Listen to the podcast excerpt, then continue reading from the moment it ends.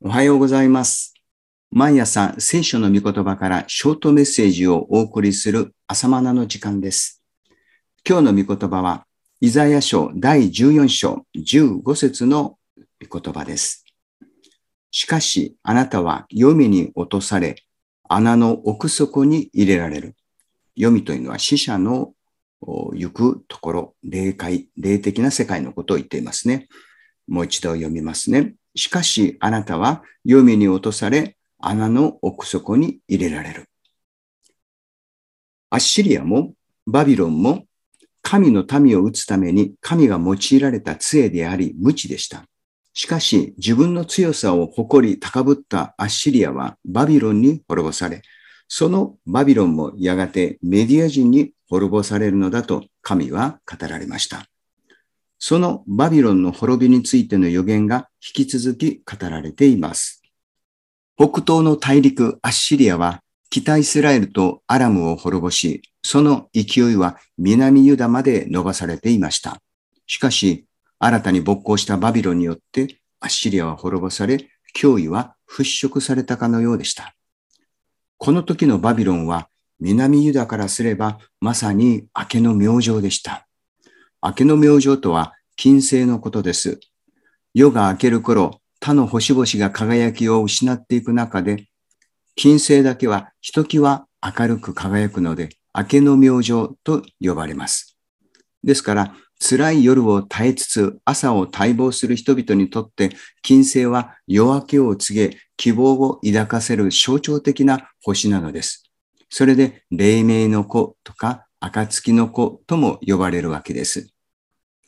アッシリアの攻撃によって息絶え絶えになっていた南ユダの人々からすれば、まさにバビロンは明けの明星、黎明の子であったわけです。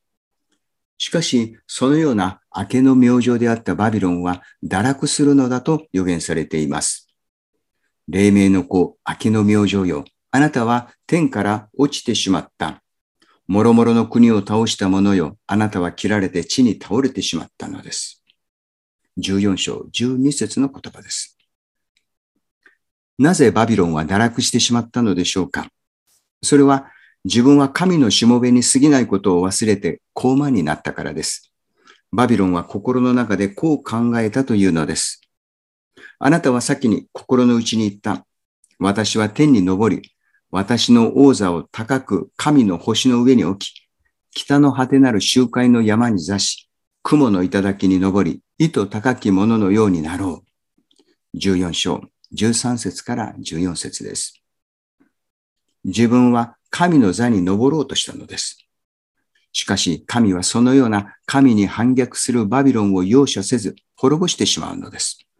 つまり、あなたは読みに落とされ、穴の奥底に入れられると告げられたわけです。今日の冒頭の聖句です。バビロンの姿を反面教師として学ばなければなりません。神への謙遜と従順。それは被造者、つまり作られたものとしての基本です。しかし、作られたものが創造主を認めず、自らを神とすること。これが罪の根っこです。現在とも呼ばれるところですね。創造主である神だけが栄光を受けるのはずるいと思いますか？創造主である神だけが礼拝をお受けになるのは独裁者のようで反感を抱きますか？そのような感覚がバビロンなのです。高き塔を建造して自分たちも神の頂に登ろうとしたかつてのバベルの塔に込められた反逆の思想なのです。創造主である真の神こそが栄光をお受けになるにふさわしいお方です。このことに反論するのは被造者としてのおるべきところを放棄することです。まさに天で神に仕えるために置かれた見つかい、すなわち天使の中にはそのあるべき本文を捨てて堕落した者たちがいます。この堕落した天使たちこそが悪魔とその仲間たちです。主は自分たちの地位を守ろうとはせず、そのおるべきところを捨て去った見つかいたちを、大いなる火の裁きのために永久に縛り付けたまま、暗闇の中に閉じ込めておかれたのです。ユダの一章六節の言葉です。